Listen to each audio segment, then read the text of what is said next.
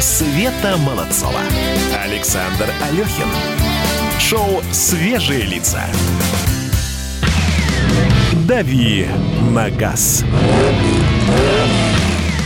Есть у нас автоэксперт «Комсомольской правды» Кирилл Бревдо. Кирилл, доброе утро. Привет, привет. У нас, у нас для тебя есть сюрприз. Мы тебе... пе- Песню приготовили.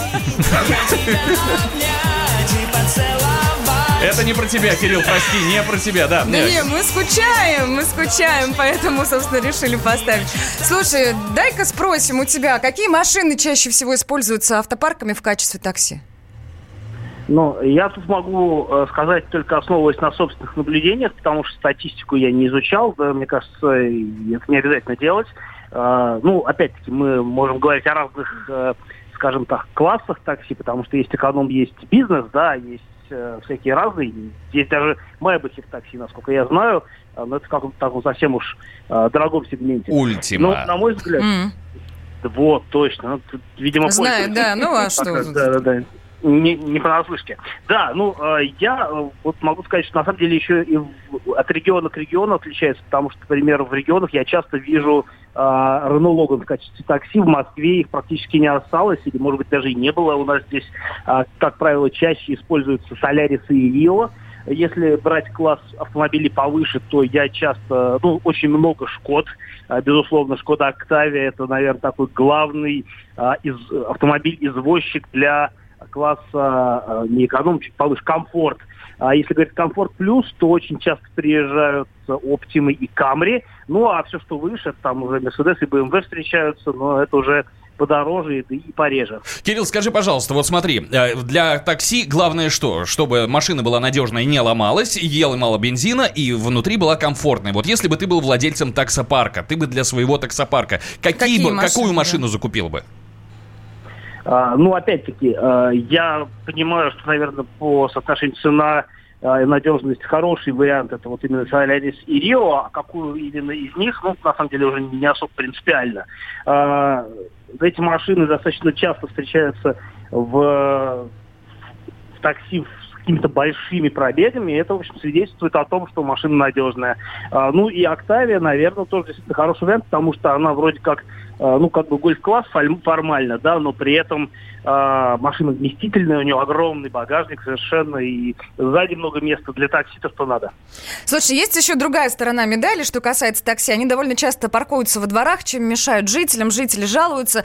И вроде как, вроде как, за парковку такси во дворах хотят штрафовать. Сейчас просто э, это запрещено, но штрафа никакого не предусмотрено. Вот скажи свое экспертное мнение. Как думаешь, какая должна быть, э, какой должно, э, да что ж такое-то, какой должен быть штраф, какой должна быть сумма, чтобы мера была действительно действенной? Э, Ну, это вопрос дискуссионный, и начать эту саму дискуссию, наверное, стоит с того, а кому эта машина принадлежит, потому что э, часть автомобилей принадлежат таксопаркам, а часть автомобилей принадлежат, собственно, частным лицам. В личном И- владении, да? В личном владении, да, они могут быть там брендированы как-то, а, заклеены пленкой, выглядеть абсолютно так же, как и машины таксопарков, но при этом быть э, ли- личными автомобилями. И здесь, э, ну, как бы, наверное, все-таки надо как-то делить э, на э, штрафы на, для физлиц и для юрлиц. Э, Но какими э, эти штрафы могут быть, сложно сказать, потому что, вот, например, в Москве есть э, уникальный совершенно э, штраф для тех, кто паркуется на газонах. И для частных лиц он составляет э, 5 тысяч рублей. Пятерочка, да. А, пятерочка. А для э, юрлиц 300 тысяч рублей. Причем юрлиц как бы э, совершенно независимо от их масштаба. Это может быть небольшое совсем предприятие, для которого 300 рублей, э, 300 тысяч рублей штрафа э, будет равносильно закрытию этого предприятия. Мне такие случаи известны. И э, вот тут мне главное, э, важно, главное не перегнуть палку, потому что, э, с одной стороны, понятно раздражение жителей э, наличием автомобиля такси во дворах, с другой стороны, э, личное пространство жителей это дело рук самих этих жителей, потому что не мешает им поставить шлагбаум в тех случаях, когда это ну, допускается с точки зрения там, каких-то норм безопасности Ну да, и так да. далее.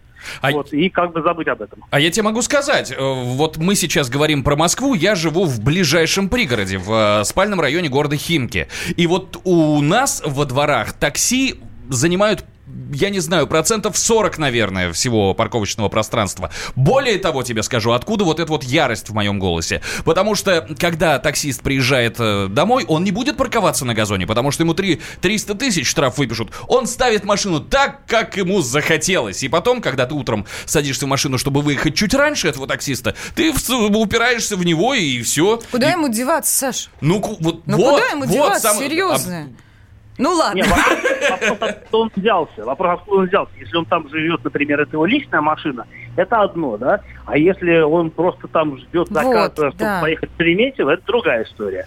И в таком случае действительно нужно как-то думать, э, как э, с этим бороться. Но опять-таки, э, мне кажется, в ближайшем Подмосковье нет проблем с тем, чтобы установить шлагбаум э, на дворовой территории, где паркуются жители.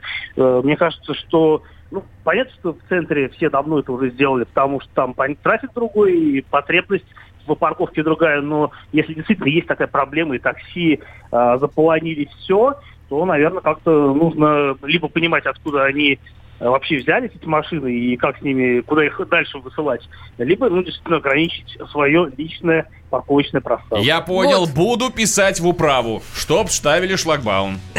Да, спасибо тебе Спасибо большое. огромное, спасибо, дружище. Пока. Свежие, свежие лица. Самые осведомленные эксперты.